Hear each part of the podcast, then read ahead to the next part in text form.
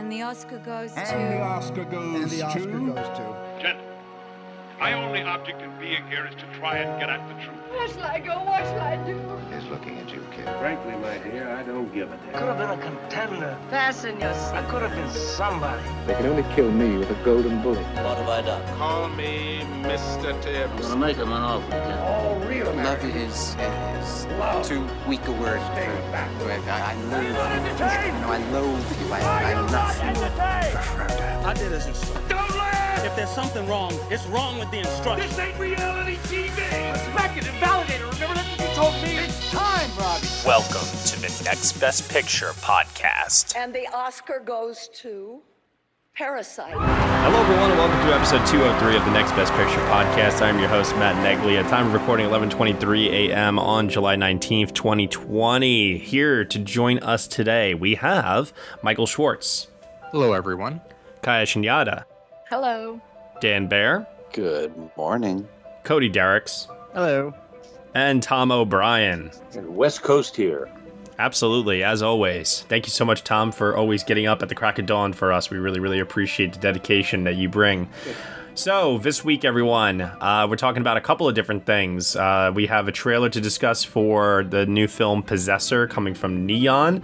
Uh, we have some brief news to go over. Uh, we have some major news to go over regarding the film festivals this year. And we're also going to answer some fan questions, go over the polls, you know, the usual routine that we do here on the Next Best Picture podcast. Right off at the top of the show, though, I'm going to ask everyone to go around the room. Let's start off with Tom. Tom, what have you been watching this week? Well, I haven't seen too much, but I did catch a, a very interesting documentary on Hulu, which premiered this week called We Are Freestyle Love Supreme. Oh, It's about a rap improv comedy group that started in New York, yeah, you know, very loosely in 2001.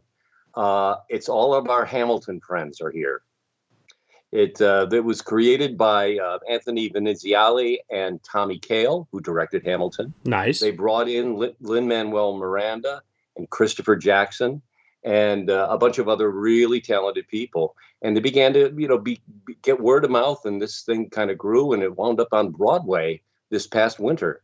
Um, it's a fascinating thing about about this particular subgenre of uh, rapping.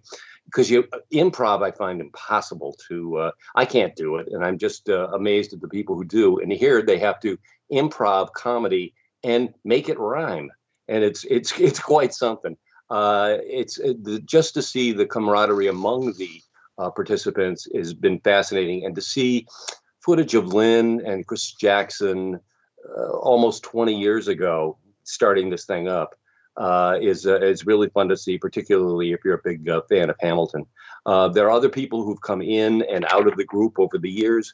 Um, one, James Monroe Iglehart, who's won a Tony for Aladdin, and uh, Daveed Diggs, who unfortunately is not uh, seen performing in here, but is seen in photographs. It's just a it's just a really entertaining, fun uh, 90 minutes. You're in, you're out, and it's just a, kind of a delight if you're in the mood for something fun. Very cool. Awesome. I mean, especially for those of us that are on a Hamilton kick nowadays, myself included. I now have watched that damn show eight times on Disney Plus at this point. Uh, I know, I know. Seriously. But that sounds like a really cool recommendation. Kaiya, what about you? Um, I watched a lot this week because it was my birthday, so I decided to treat Yay. myself. um, so I watched Mysterious Skin for like the fifth time. Fantastic as always. Rewatched the 2013 Evil Dead. Rewatched the first two Saw films. And then some new watches. I watched First Cow. You can check out the podcast that we did yesterday, and I loved it. And then I watched The Old Guard, which I surprisingly liked, other than that god awful soundtrack. And then last night I rewatched Annihilation for the 21st time. Uh, Yeah. Love that movie. That's a It's lot of fun. so Yeah. good. All right, cool. Michael? Yeah, this was one of those weeks, just busy with work and a bunch of other things, and I actually didn't see any movies. Yeah, yeah, I kind of feel similar to you. I didn't see no movies, but definitely lighter than usual, especially considering uh, we came off of such a hot weekend previously, and this weekend it was kind of slim pickings in terms of new titles to watch. So I feel that. Dan Bayer? Uh, I saw quite a bit this week. Um, I I like Kaiya. I also saw First Cow. Um, please listen to our podcast that we did yesterday on that because it's a really good movie and it was a really interesting podcast. Um, I also watched uh, something that was just released called Dirt Music. Um, with Garrett Hedlund and Kelly Macdonald, and it is very beautiful to look at and incredibly boring to watch. So dirt movie. um, I guess you could say that, yeah. Um, and I watched a film that got a lot of buzz on a film Twitter called Relic. Oh yeah, I watched that too. Which is um Australian horror. I, I say horror, but I say like horror-ish uh Mhm. movie. It shade lots of shades of the Babadook and um, uh, Hereditary, but it never quite gets as uh, high pitched as those movies. It, it's very much in a lower register and uh, kind of low key horror, I guess. But like it, I was stunned by it. The acting is incredible, and um, the the the central visual metaphor of how it's um, depicting uh, dementia and the way your brain sort of leaves you in your later years is really stunning. Uh, really, really great stuff. Highly recommend. Um, but however, after watching that movie, I was so traumatized that I need to watch something um, warm and comforting. So I watched, for the first time, believe it or not, uh, Sleepless in Seattle. Oh, nice. Oh, I just watched that recently too, Dan. It's so nice. Which it's such a it's the cutest damn movie about stalking you ever saw. Yeah, that movie really is lucky it has Meg Ryan to make you like charmed by that behavior. like it's really like she they meet on at the Empire State Building at the end, and I'm just like, okay, Tom, this is the part where you run and tell the crops about the crazy lady who's stalking you. like, but somehow, like my brain is saying that, but my body is smiling and crying and this is so wonderful and sweet and yeah i don't know how it does what it does but it it's a delight All right, cool. Cody. Um, so I'm just looking at my Letterboxd now, and I'm like, I don't know what I was doing this week. It is a weird collection of films I watched. Uh, I didn't watch anything from 2020. I'm just not. I just haven't been doing that lately. Uh, my big thing I did watch this week was I, for an article I wrote for the website that should be up uh, in a you know uh, uh, the next week. Or It'll be up in a few days. Yeah. Um, I went through all of Willem Dafoe's Oscar nominations uh, for his upcoming birthday, and man, that guy is a good actor. Um, he's pretty damn great. I personally would have given him at least two of those nominations uh, wins myself if I was a voter. Um, and it really just solidified that I think based on how odd all of his nominations are in their own way, whether because it's not the type of role the Academy usually goes for, or he's the only recognition for his movie, or there wasn't a lot of precursor love. You can tell that he's really loved in the industry no matter what he's doing. And in those films, he's always good. So I just, I really think it's kind of. I, I say hopefully inevitable because you never know, but like I, I really do think one day we'll see him holding an Oscar, and I, I imagine it'll be for the one of the least likely Oscar-winning films we've ever seen. Either that or it will be something very typical and we'll be like, oh, we, we gave it to him for this Right, over all these other great ones we could have done. Yeah, that's usually the way it goes. Uh, for myself, um, as I uh, mentioned before, I watched Hamilton for like the eighth time. I'm I just uh, help, please, somebody. Uh-huh. I think you're helpless. there is Matt. no help i'm I think you're sorry helpless. yeah You get it? Helpless. I am helpless. I also watched uh, Relic, slow burn horror, as Dan said, um, but very interesting look at dementia. Good, good performances, chilling atmosphere. I would rent it personally. I wouldn't. Uh, it, it's good. Like I, I wasn't blown away by it as I have been some other horror films. Um, rewatch First Cow for the podcast, second time watching it, and it's actually I think only only time I've ever rewatched a Kelly Reichardt film uh, because she's usually not my uh, speed in terms of uh, pacing. But at the same time, I really really enjoyed First Cow, and I really enjoyed our podcast review. So definitely check that out. And I also watched um, Neon's film She Dies Tomorrow, which we uh, discussed a trailer for on another episode recently. Uh, this movie was very interesting. I, I, I- won't say it's like great necessarily, but it's got a lot of really cool themes that it's playing around with, asks a lot of really interesting questions, and I thought it was a really engaging film all around. Plus, it's also incredibly short 84 minutes long.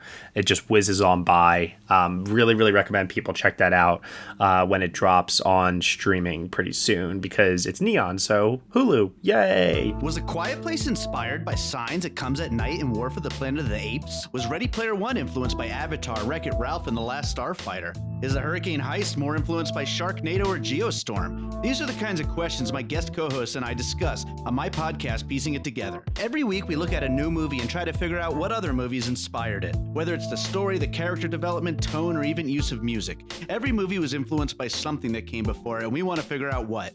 Check out Piecing It Together on your favorite podcast app or check us out on piecingpod.com. You can also follow us on social media at piecingpod. Piecing It Together is a part of the All Points West podcast network. Let's actually go back in time for a minute here. And let's go back to last weekend. Poll results.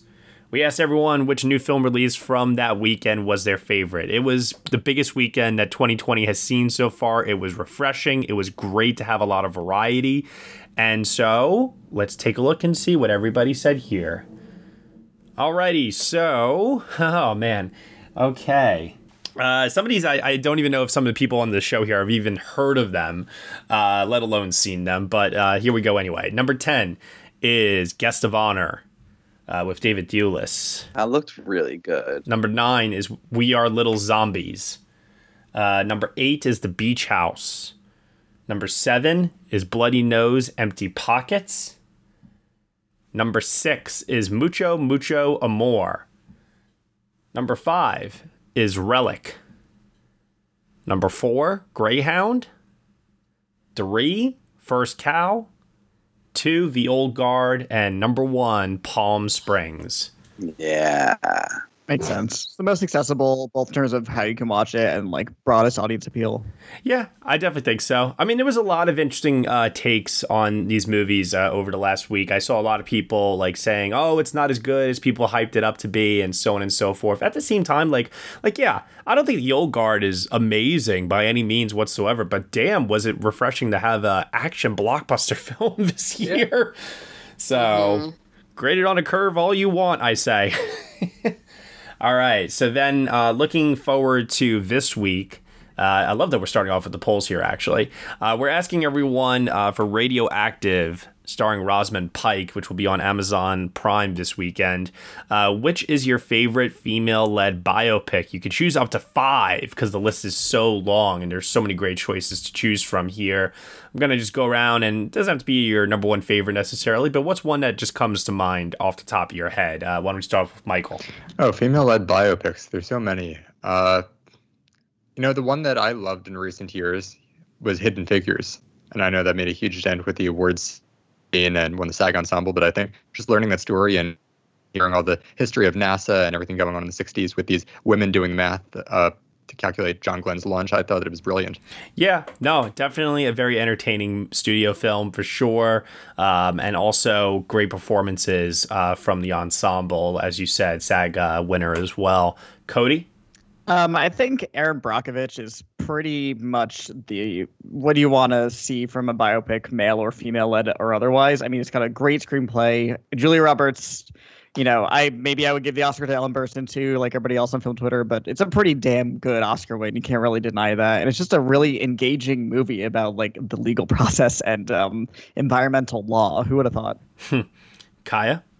Definitely Jackie. I think Natalie Portman is at her best in that film. The cinematography is gorgeous, and that Mica Levi score is just out of this world. Nice. Tom? I maybe say Silkwood. Uh, Ooh. I think that's a really underrated film and uh, one of Mike Nichols' better ones. And Streep is fantastic in this. I really, it's, I think it's it's really in- in her top ten, and Cher is wonderful.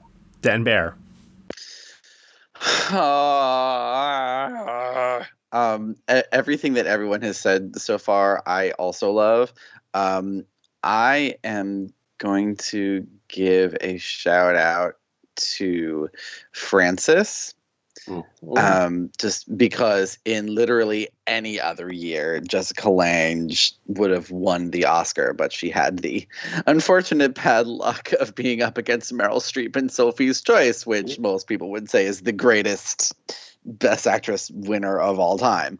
So yeah, but the the movie is it, it's pretty good, and Jessica Lange is incredible in it. All right. Awesome. Uh, I'm going to give a shout out, not necessarily my favorite, but I, I always like to try and champion this film anywhere I can.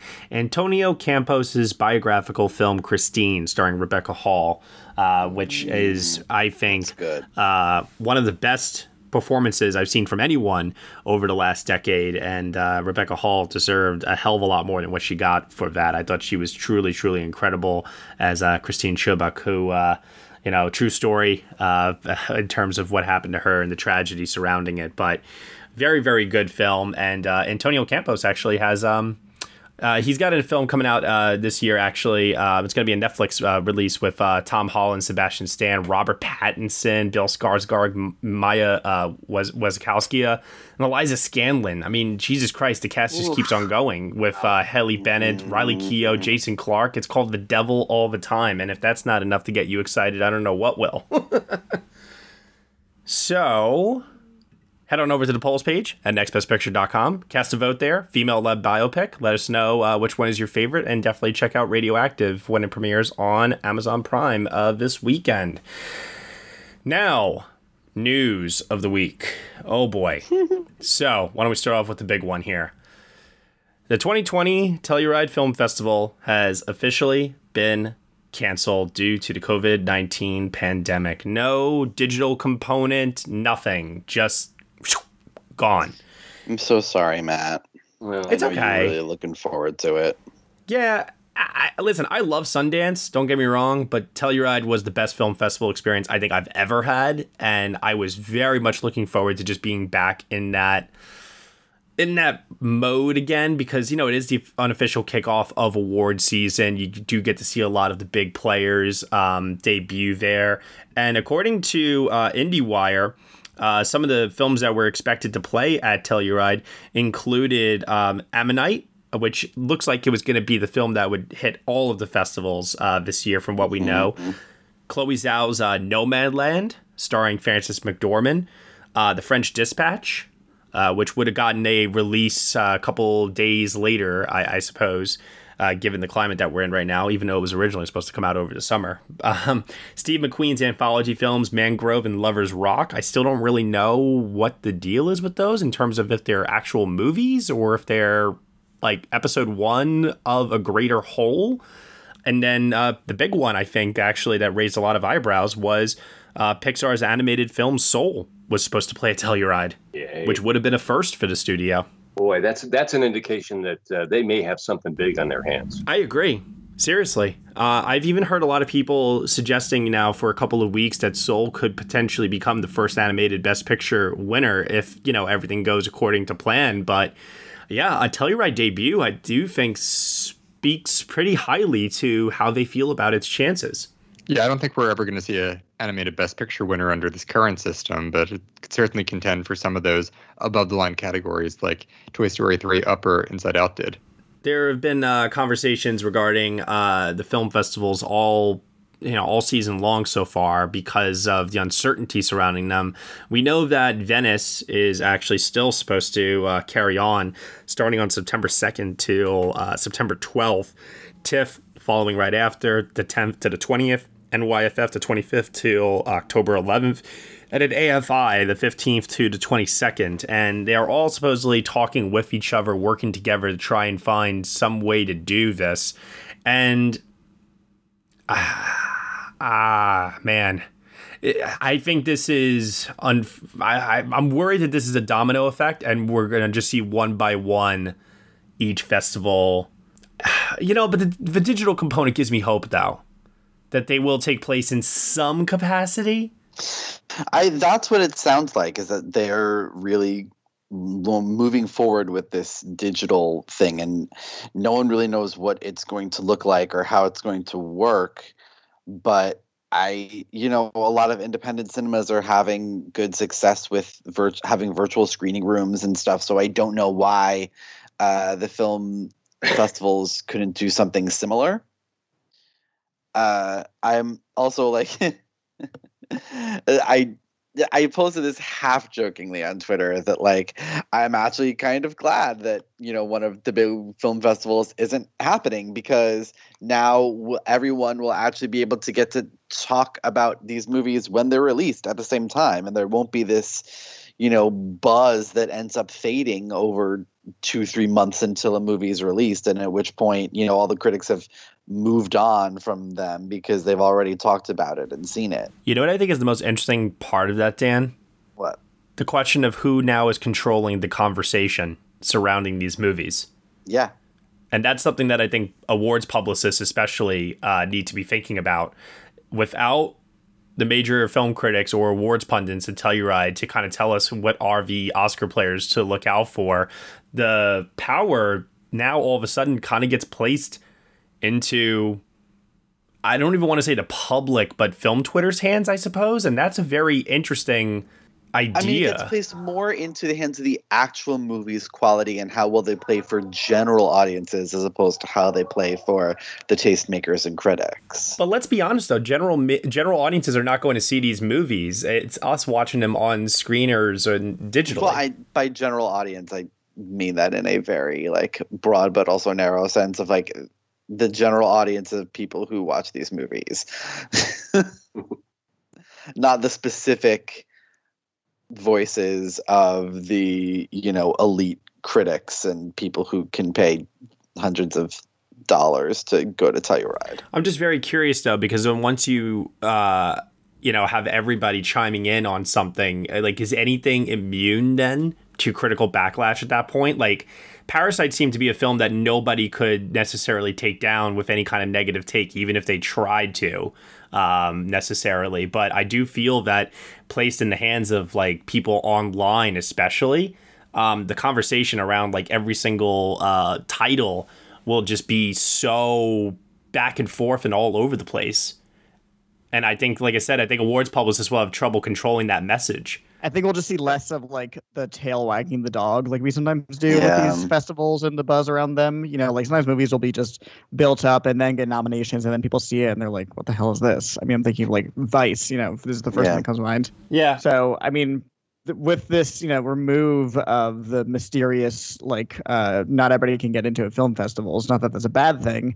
Um, I think we might see a more, maybe a democratization of critical Mhm. thinking. I, I'm hopeful, but I mean, you know, like Netflix has millions of dollars; they can do whatever they want. So who knows? Well, I have two predictions from this. Uh, number one is I think that when NYFF, TIFF, and AFI and all these other big festivals kind of roll around, I really don't think we are going to see quote unquote big movies play at these in the digital sense.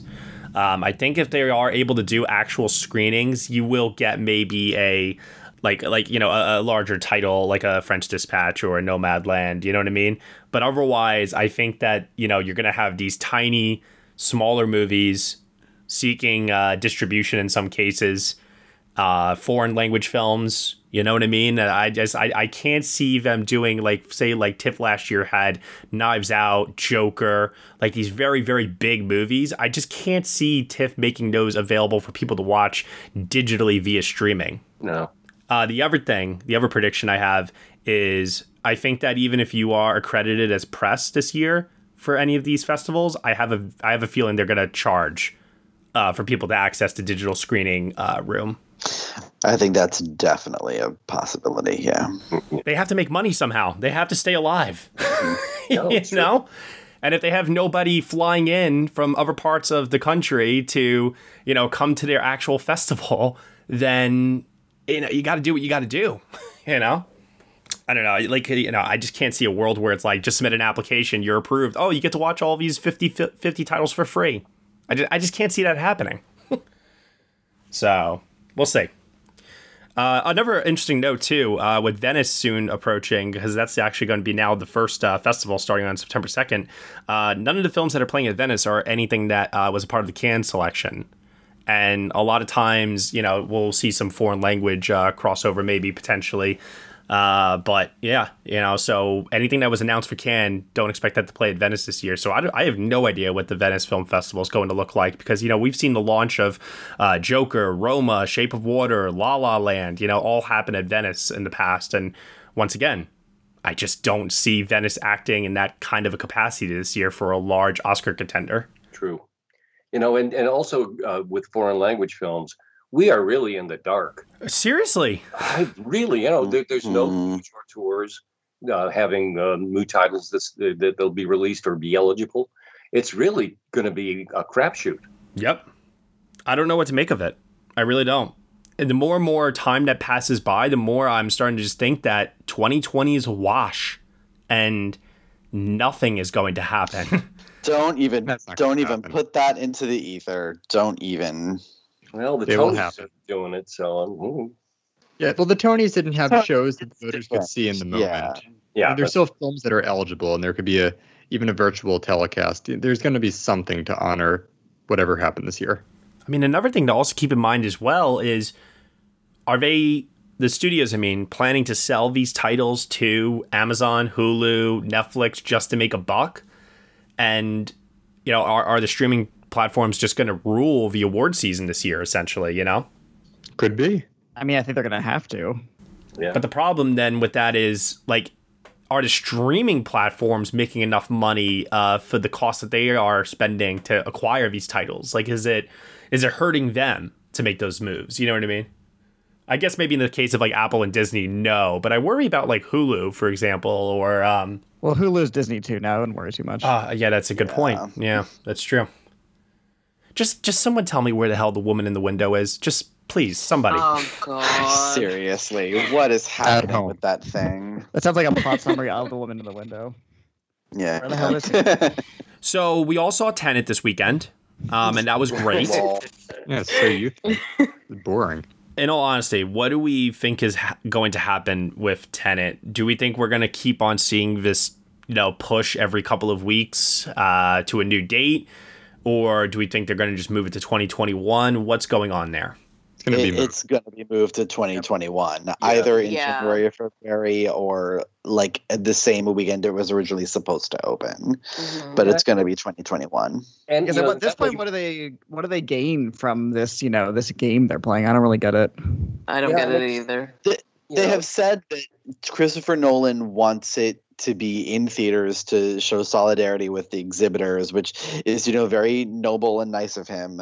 Um, Mhm. but at this point, when they don't either, you know, you open it internationally where you can open it in theaters safely and you hold it in America, or you just wait.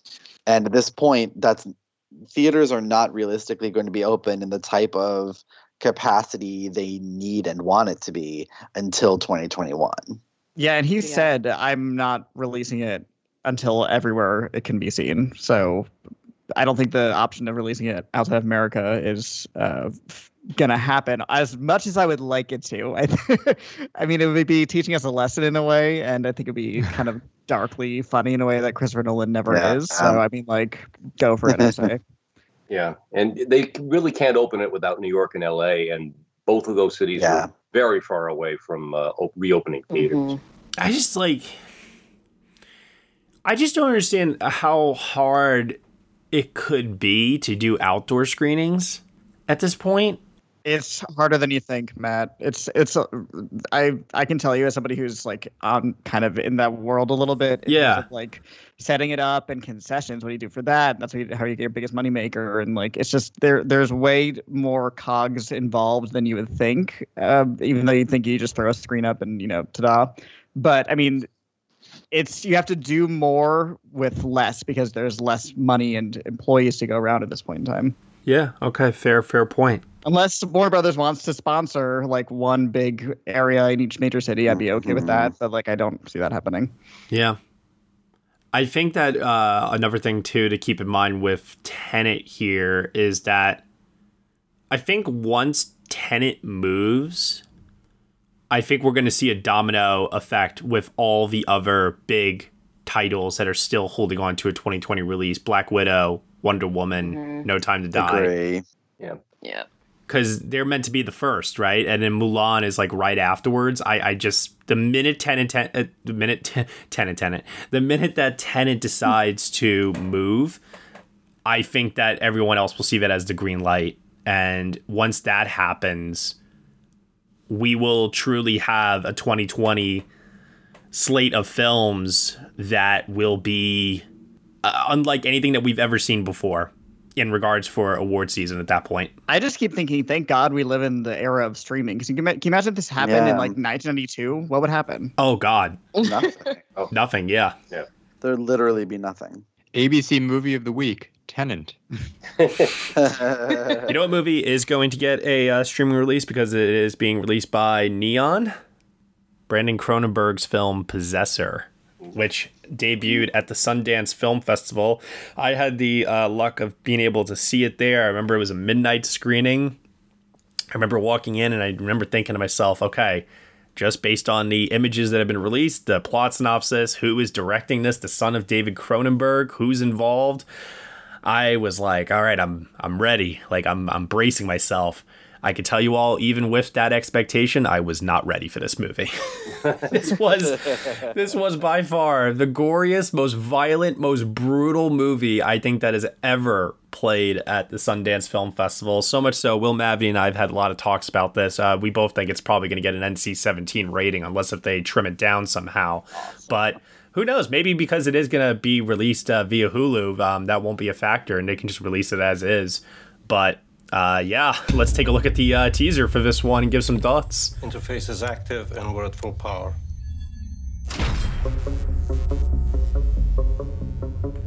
What's your levels this time? You just make sure you pull the trigger on the way out. After initial binding, you'll be locked in, with no loss of control permitted during this performance. We can't afford any mistakes on this one. Ready?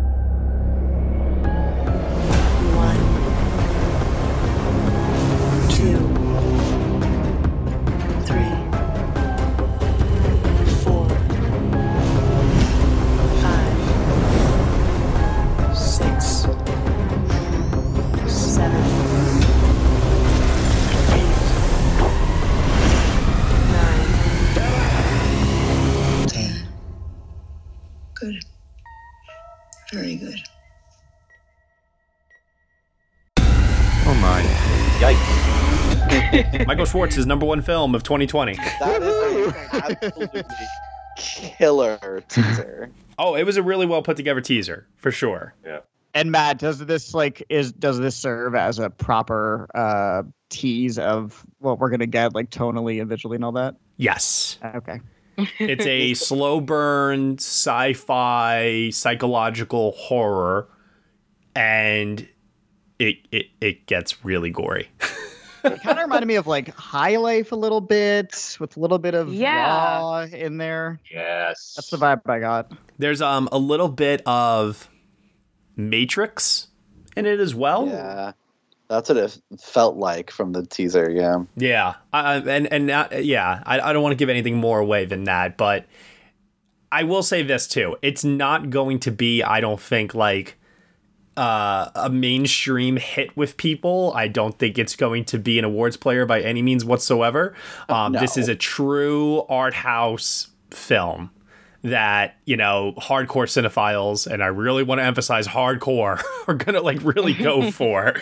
Uh, but uh, another thing, another point too. I just love Andrea Riseborough. I, sh- that girl can do anything. Love her so much. She's so great. She's a chameleon. Seriously, I'm waiting for her to get her due in regards to uh, when is the industry going to just recognize what an incredible talent she is because she's just so versatile. Yeah, she was on my on my ballot for the death of Stalin. Uh, she like has been quietly she's so making great. great. star or character Yeah. turns in supporting roles for a few years now. And I am also uh, I'm also here for the rise of Chris- uh, Christopher Abbott, uh, who just continues to just keep surprising me with every uh, role that he gets. Yeah, seriously. This is very much like not my kind of movie, but based on that teaser, I was all in. Like I just need to say that. Like it you know it's good when I'm like everything that I've heard about this movie is telling me no, stay far away, but this teaser is like, yes, come. I'm really intrigued to see what the score is going to sound like. Uh, I can't remember the score if I'm being honest with you. Mm, okay. I can't remember it. I remember visually being very struck by it, tonally, and I also was completely mesmerized by how much uh, Brandon Cronenberg is following in the footsteps of his father. Mm-hmm. So that was really, really cool to uh, be witness to. Um, but I don't, yeah, I don't remember the score. I'm sorry to say.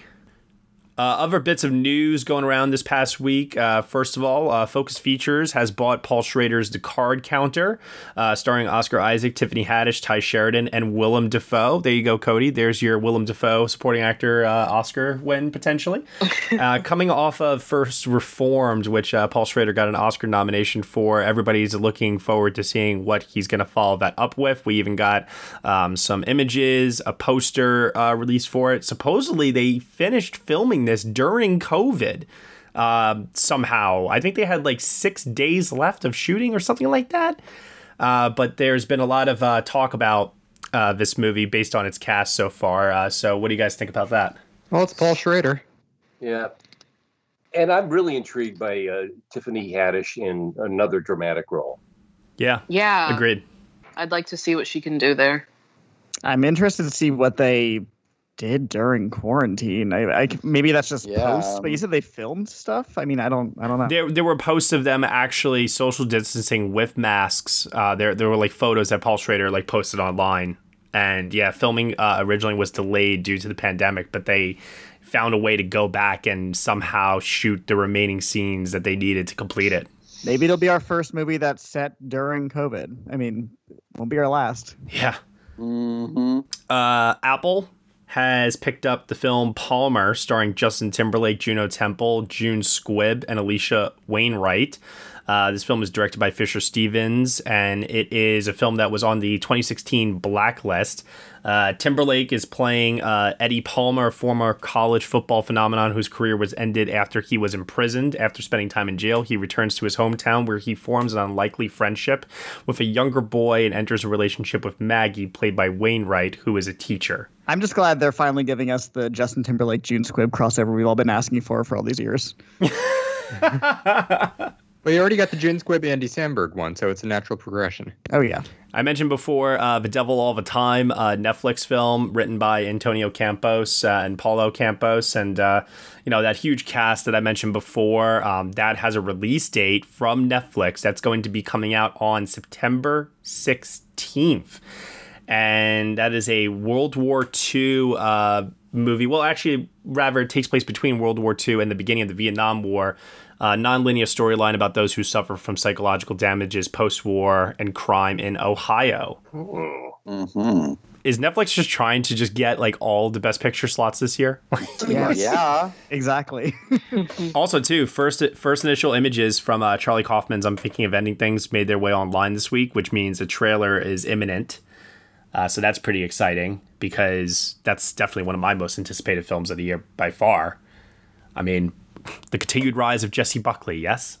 yes, here for it. Uh, and then last bit of news for this week: Chris Evans, Ryan Gosling are set to star in the Russo brothers' The Gray Man, also for Netflix. This budget is going to be 200 million, making it the most expensive film uh, that Netflix has produced yet. Irishman who? Uh, so it's an action thriller where uh, Gosling is basically hunted by his former C- CIA friend, uh, played by Evans.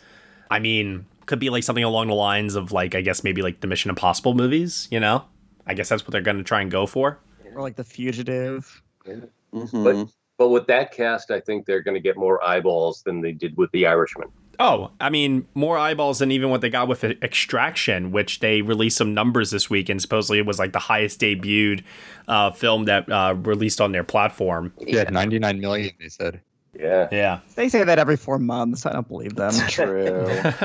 Self-reporting. It's like rating your own test. And also, too, um, not so much in the world of film, but I do want to uh, mention the tragic passing of uh, Naya uh, Rivera. That was confirmed this week, unfortunately, uh, especially for those of you that uh, watch Glee on here. Is there anything that you want to say about her, or She was a scene stealer on Glee. You know, even when Yeah. the show took a turn and, you know, became a very different show than it was when it started. You know, she was always consistent, and it's a tragic, tragic loss. Yeah. Okay. Let's uh, head on over to fan questions. Hi, everyone. This is Tim Costa. I'm Hermano da Silva. And this is Walter Vinci. And together we are the First Time Watchers podcast. Each week we choose a movie to review that none of us has seen. Watch it together. And then discuss. These movies could be new. Or old. Or on our list of shame. You can find us on iTunes by searching for the First Time Watchers podcast. As well as on Stitcher. And we love interacting with our listeners, so if you have any suggestions, send us a tweet. An email. Or post to our Facebook page. We'd love to hear from you. That's right. I mean, it's all about interaction. And talk about what we love movies. And you don't have to worry about us going on and on about this and that and the other. And oh, No, look, no, let's no, talk stop, about stop, this stop, minutiae stop. Shut up, shut up, shut up, shut up, I shut up. wonder who Shut the up. gas I can God watch. damn it, shut up. I think that's enough, Walter. Go by during the credits. Scott Kernan asks, uh, this is a two-parter. How many films realistically do you think Netflix can get into Best Picture this year? And is there a slight chance Mank or the Trial of the Chicago Seven proves to be a massive disappointment, and something behind the curtain like Ma Rainey's Black Bottom takes its place instead? Yeah, well, there's always a chance that something disappoints. You know, we won't know until we see the movies. But this year, especially with them having such a deep bench, I think. Look, last year we almost saw them get three movies in the lineup. I'm just, I think the two popes was our number ten. So when Yeah. you look at how they almost did that last year and how much they have this year, I don't think it's out of the realm of possibility to suggest that they could get anywhere from three to five in there. You know, they have a lot to work with, and the odds are in their favor in this ever-changing year. So, yeah, this could be you know a real Netflix monopoly on the Best Picture race. Do we think that if that were to happen, like if they were to really get five slots, do you think the following year the Academy would issue a rule about how many films a studio can have in the Best Picture lineup? No, I don't. No. Because we're heading toward that world anyway, where it's just going to be like three studios running things. So, Yeah. you know, this is just a peek into the future. Yeah, and and I think people are going to look at this particular year as an anomaly Yeah. and not not have any hard and fast rules based on what happened this year. Yeah, this year is always going to have an asterisk next to it for everything, like I, even outside of film. uh, this one's uh, Kaiya. I'm thinking of you when I read this one. That CM guy 1988 asks, in honor of the 20th anniversary of X Men, what were you guys? Uh, what was the first uh, superhero movies that you guys ever saw in a movie theater? Uh, for me, it was X Men. My mom There you go. took me. I I was two years old. She took me to the theater, and I sat there supposedly quiet the whole time, watched the whole thing, and then an obsession was born. You guys are gonna laugh at me, but my first one was Batman Forever. You know, I Ah, yes. It's not bad. I mean, it's not good, but it's, It's not bad. Cody, I'm sorry, It's it's much bad. fun. I was like just going up to my roommate the other day, and I was like just saying Jim Carrey lines from that. I'm like, no, don't kill him. If you kill him, you won't learn nothing. And it's like just so So great. God, it's so campy. I I kind of do love it. You're right. God help me, but I love it. It's not good. It's That was one of the first ones for me. My actual first was I I, I guess I, you know I I include it. So whatever. Um, was Teenage Mutant Ninja Turtles. yeah, I guess that counts. My first superhero movie in a theater was Sam Raimi's Spider-Man 2 back in 2004. And it was a very big deal that I got to see it because I grew up in a house where PG-13 meant you could watch when you're 13. So the fact that I was allowed to see a PG-13 movie when I was like, I guess I was uh, eight or nine when that opened, uh, it was a big deal that I was allowed to go see the Spider-Man movie in theaters. And it was terrific. yeah, Michael. That was also my first one. I was 10 when the first Spider-Man film came out. I remember going to see that in theaters and my mind just melting watching that film. I fell in love with that movie. My first one was Mhm. probably Superman, Wow. Yeah. and I, I, you know, I never think of that whole run in terms of today's superhero movies, but it was there. MN Miller Film uh, Rev asks, um, Hi, this is MN from Vegas. Uh, I'm a first time caller. Love the show. What has been your favorite documentary film so far this year? Mm. Cody and I have the same answer, I think. Yeah, I've said it a few times. Re- Rewind is still my number one of the year, and it's you know I've, every time I say it, I have to say watch it with a humongous content warning. Know what you're getting into, but it's really really well made. Yep. I recommended Disclosure a few weeks ago, and I think that's a really uh, interesting and you know incredible look at trans representation in media. It's on Netflix, and there's so many great clips in there, and just things that'll make you think twice about the content you consume. It's really worth a watch. I, will definitely second that, Michael. Um, it, it's really, really well done. Uh, I also would uh, recommend Welcome to Chechnya, which, if you have HBO, is available to watch there. Um, really, really powerful stuff. And I, I would recommend uh, Crip Camp. That is a, a very, very. It's not homework. It's you really get to know and really, really come to love these people, and it's a very fulfilling documentary. Um, for me, it's Scream Queen, My Nightmare on Elm Street, about Yes. um, Mark Patton's experience filming the second Nightmare on Elm Street film, and it's just it's such a beautiful film, and for him to finally get to come out and say what happened and set the story straight, it's really great. I- I've heard really good things about that. Yeah, me too. In light of recent events, has anyone watched the John Lewis? Yeah, yeah. I'm, I talked about it. On, the, I talked about it on the podcast last week. Uh, Yeah. yeah, if you, you look at it now in a very different light, um, it's it's very much like RBG in the sense that the subject is the star of the movie, and I think it's a it's a more enjoyable movie if you like the person. It's a love letter, uh, know that going in, um, but it's um, so great to see. It was so great to see it when he was still here, and I look forward to seeing it again now that he's gone. Uh, this one comes from Jess Owo. Um, with a seemingly open Oscar season coming up, what chance, if any, do you see Caleb uh, Landry Jones getting a supporting actor nomination this year for The Outpost?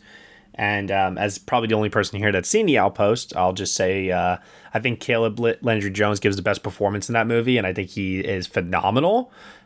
I wouldn't include him in my short list of 10 as of right now because of the fact that there are still other contenders on the table uh, that I think are outweighing uh, the direct streaming contenders at the moment. However, should those movies continue to get pushed off or not release, um, I think then you will start to see a rise in uh, certain streaming only contenders this year uh, come up.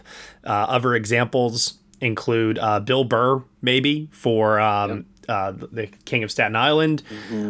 Uh, you know, Delroy Lindo, I think, is the only performance so far this year that we've seen that is streaming only that I would put firmly in prediction lineups at the moment. Everything else, though, they're all there and they all have good work, but I just. I, you know, uh, you know, it's like you, you got to go with what the Oscars typically tend to go for first until there's no other options left. Yeah. I would also extend that to uh, this question from Kareem IL. Uh, do you think that Kelly Reichardt can get a director or screenplay nomination for First Cow? Uh, Dan, we talked about this on the uh, pod uh, the other day. W- w- what's your read on that? Director, no. Screenplay, maybe. Yeah, that's how I feel about it too. In a perfect world. Rob Montoya, has anyone heard anything about the French Dispatch? Could it be the Grand Budapest this year with tons of nominations, including Best Picture, or Moonrise Kingdom with one nomination? Thanks. Uh, nobody knows anything. Yeah. I can honestly tell you, I I have not heard any. I, no one's whispered in my ear.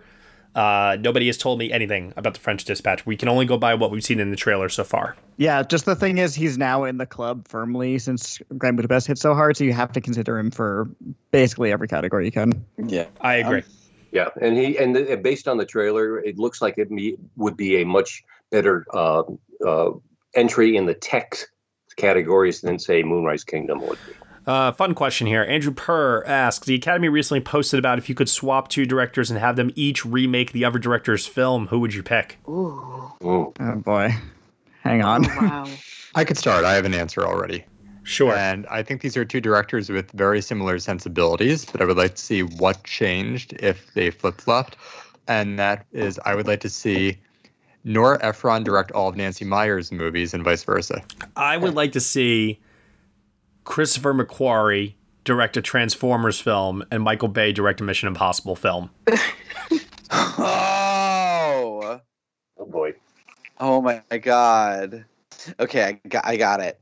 Um, I want to see um, Pedro Almodovar and Wong Kar Wai swap Ooh. in the mood for love and Uh, talk to her. Jesus Christ. Oh my Wow. God. I have a cursed suggestion. Okay. Um, I would love to have seen Spielberg back in the director's chair for Trevorrow's Jurassic World to see if that would actually be comprehensible and interesting. And then um, maybe Trevorrow could do Ready Player One since that seems like budget Spielberg, even though I kind of weirdly enjoyed it. Mm-hmm. I that would be that. Yeah. I would have liked to have seen what Spielberg would have done with, yeah, more modern technology with Jurassic World as well. Yeah, no, it's a good call.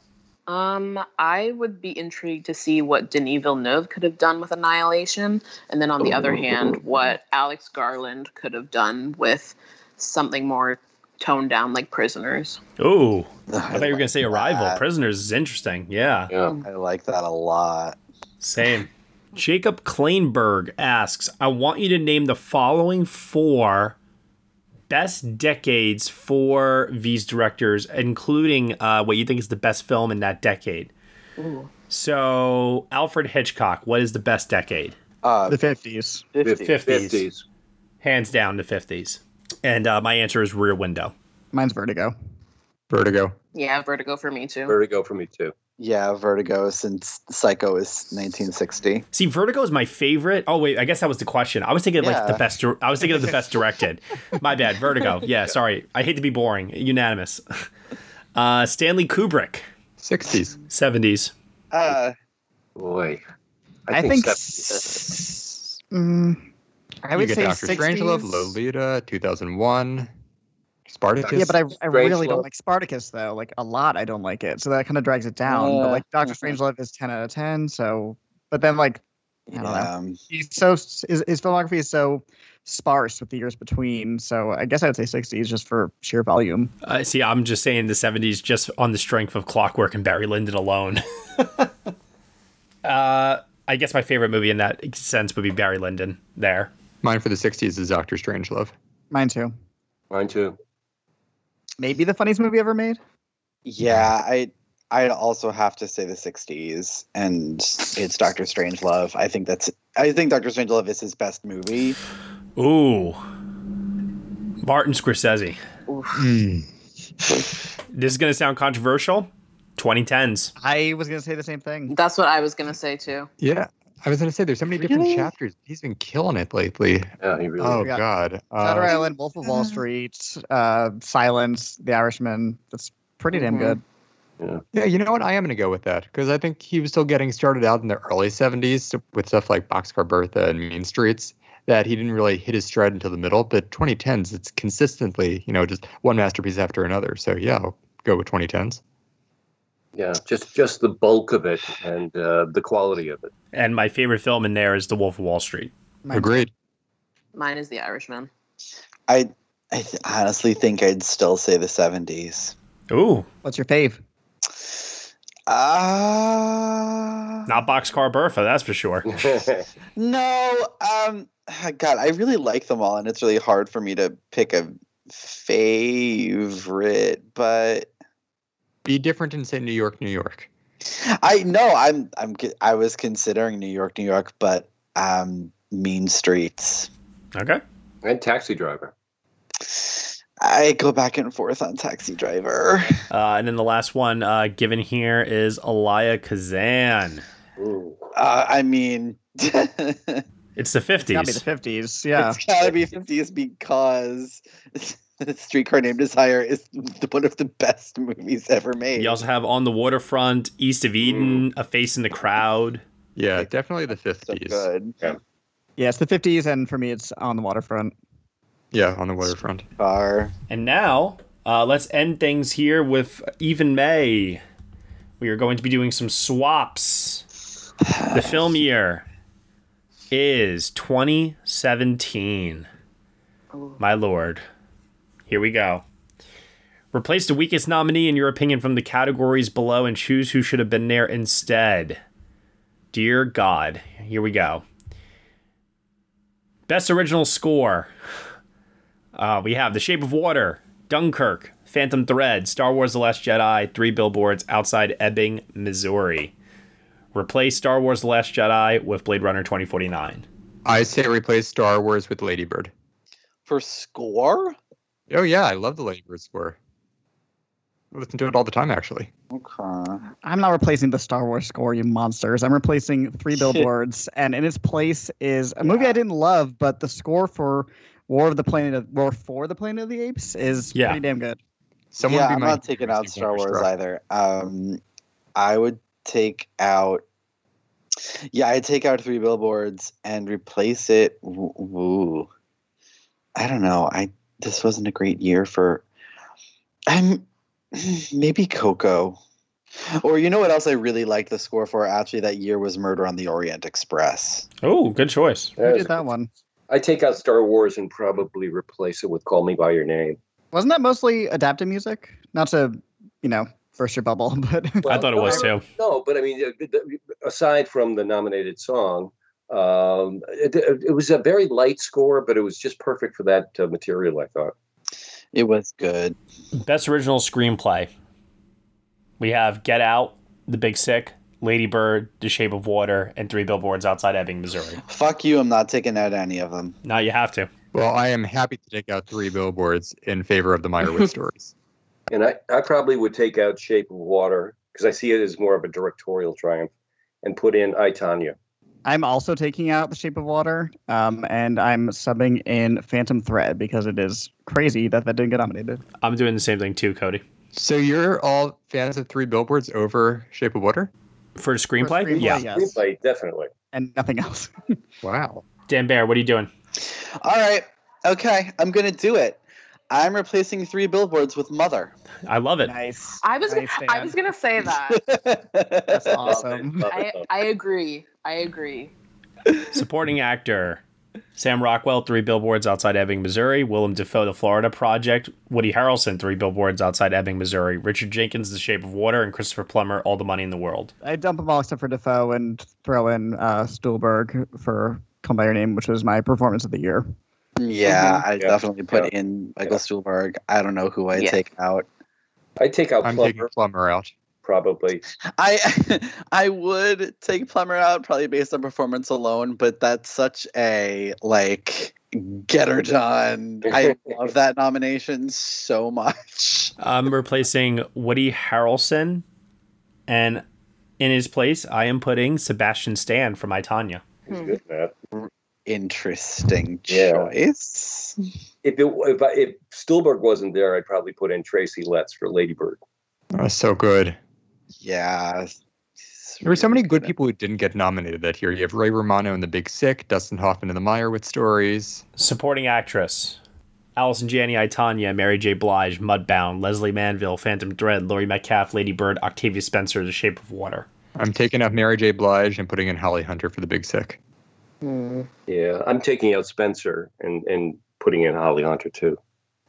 Yeah, as much as I love Octavia Spencer, that is the definition of a filler nomination, and I'm taking her out.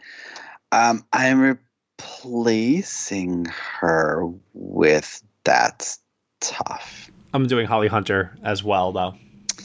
Um, I. Um, Dan, Uh, what about Beanie Feldstein?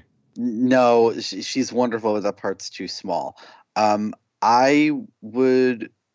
My problem is, is that I the one that I want to do, I think, is lead. Um, Tell us, and we'll tell you if you're wrong. Rebecca Hall and Professor Marston and the Wonder Woman. Uh, lead. I think it's lead. Yeah. All right, fine. Then I'm replacing her with Rachel McAdams in Disobedience. That was 2018. No, it wasn't. it was. It was at Hey. the festivals in 2017. yeah, it was 2018. Michael's right. Fuck you all. Um, Well, you could just do Michelle uh, Pfeiffer and Mother and call it a day. That was my Yeah. answer. Yeah. That was my answer, yeah, and I I'm kicking out. I'm kicking out the winner, Miss Allison Janney. Ooh, I don't care. savage! I love it. bad. I'm surprised no one said Betty Gabriel for Get Out. Wait, wait, no. I never bought into that as a as a supporting actress Yeah, contender. Why not? much too small a part. Why not? It's Who cares? It- exactly that. It was way too seen small. Network? Who cares? Yeah. True. I mean, yeah, but that's a fucking monologue, which is why she got in. No, no, I no. also like Elizabeth Olsen in England. Ingrid Goes West. I love Elizabeth Olsen in that too. Yeah. Uh, all right. Best cinematography: Shape of Water, Mudbound, Dunkirk, Darkest Hour, Blade Runner 2049. That sucks. That's like one of the best like lineups. Even though it's the best element of that movie, I'd take out Darkest Hour, and I would replace it with ooh, uh, Last Jedi. Damn, that's my exact same answer. I'm taking out Darkest Hour for Phantom Thread. Um, I'm taking out the Darkest Hour as well and replacing it with Call Me by Your Name. Mm. I'm taking out Darkest Hour and probably replacing it, even though it's mostly an editing uh, thing, with Baby Driver. Ooh. I love the look of Darkest Hour so much, and I hate to take it out, but I am taking it out, and that just sucks on its It- it own is for the me. Best part of that movie. Yeah, it's a solid line. But I am replacing it with. Uh, duh, duh, duh. I'm replacing it with Mother. I, I I can't take I can't knock that either. That's really good. All right, and then the last one. Oh, oh, oh! This is gonna hurt. Best director: Guillermo del Toro, The Shape of Water; Christopher Nolan for Dunkirk; Jordan Peele, Get Out; Greta Gerwig, Lady Bird; Paul Thomas Anderson, Phantom Thread. That is one of the all-time great lineups. Yeah. I agree. I am taking out Jordan Peele because to me that's a screenwriting triumph as opposed to a directing triumph. And I am replacing him with this is hard, but This is really hard. Yeah. I know what I'm doing. This isn't hard for me at all. Yeah. Uh, I have like three that I'm bandying about. You know, it would have been great if you already had the answer before you started speaking. Oh. Shut up. Um, I, I'm, I'm going to do it. I'm going to do it, and people are going to think I'm crazy, but David Leitch for Atomic Blonde. Wow. That is a masterfully directed action movie. Um, I'm doing it again. I'm kicking out the winner. Sorry, Guillermo. Um, and I'm replacing him with Rian Johnson for The Last Jedi. He was one of the ones that I was considering. He might be my winner for the year. I'm not quite sure, but Ugh, I, I'm, I'm taking. I, this kills me. I'm taking out Greta Gerwig, uh, and my other choice would be Mark McDonagh. But they're both. Their strength of both of those films are their writing. So I might go with Luca for Call Me by Your Name. But then again, the Mm. strength of that is its writing. So I, I'm really stuck here. Well, I'm putting in Luca uh, to go off that, but I'm kicking out Paul Thomas Anderson. I too am kicking out Paul Thomas Anderson because I've rewatched all of these movies, and at the time, I definitely underappreciated uh, Greta Gerwig's direction probably the most. But having rewatched all these movies like since then, the one where I think that the directing is more like it just doesn't impress me as much as I thought it would was Paul Thomas Anderson for Phantom Thread actually, uh, which shocked the hell out of me.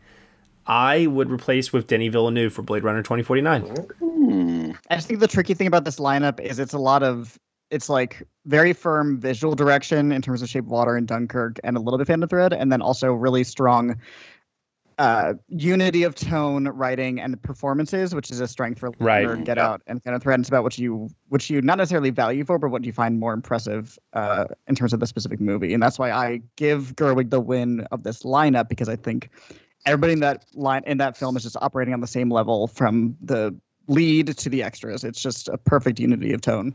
Yeah, I, I, I vividly remember back in 2017 comparing her nomination to something like Tom McCarthy and Spotlight, but it's interesting how time and just taste kind of starts to change a little bit. When when you have a good movie, a good movie is a good movie, and if everything just works and there's not a single flaw that you could possibly find, it lays at the feet of the director, and you know I, I find that to be true with um, you know those kinds of movies that have that unflashy direction. So Uh, for me, Christopher Nolan can go, and I'm replacing him with Chloe Zhao for the Rider. Ooh, Oh, that's excellent. Ooh. Yeah, that's such a good piece of direction. Mm. It's so good. All right. That's it. We are moving on. End of episode 203. Anyone have anything to say before we go? Wear a mask. Wear your damn it. Yep. Yes, very. Uh, last thing I'll just say before we go 2014 retrospective NBP Film Community Award ballots have been uh, sent out to everyone. You can vote for those currently. Um, if you are having trouble finding it, it is currently pinned both on our Facebook page and on our Twitter account. And also, if you head on over to the categories for the blog page, select NBP Film Community Awards, uh, you will be taken to the top post there, which has the ballot. So you have until, if I remember correctly, I think yeah, it's like August uh, 15th. Yeah, August 15th uh, to fill in the ballot, send it in, let us know what was the best that 2014 had to offer. We still have other uh, podcast reviews coming up for Interstellar, Gone Girl, Boyhood, and Boy uh, Boy Man, Birdman. God, the crossover the film that we didn't know that we needed. So please definitely fill those out, hand those in. I know it's a lot of work. Uh, if you have your old ballots from that year still laying around, it can be a little bit easier, but this is your chance to rewrite history and tell us what you think has held up over the last six years and what hasn't. So there you go. And uh, that's it. Uh, Michael, where can I find you on the internet? You can find me on Twitter at mschwartz95. Kaiya? You can find me on Twitter at filmlesbian. Cody? I'm on Twitter, Letterboxd, and Instagram at CodyMonster91. Tom? I'm on Twitter at Thomas E. O'Brien. And Dan Bayer. You can find me on Twitter at Dancing Dan on Film. And you can find me at Next Best Picture. Thank you so much, everyone, for listening to episode 203 of the Next Best Picture podcast. You can subscribe to us on iTunes, SoundCloud, Google Play, Stitcher, TuneIn, Player FM, Acast, Castbox, and also on Spotify. Be sure to leave us a review on Apple Podcasts. Let us know what you think of the show. We really appreciate your feedback there and your support, which you can lend on over at Patreon. For $1 minimum a month, you will get some exclusive podcast content from us. Thank you so much for listening, as always, and we shall see you all next time.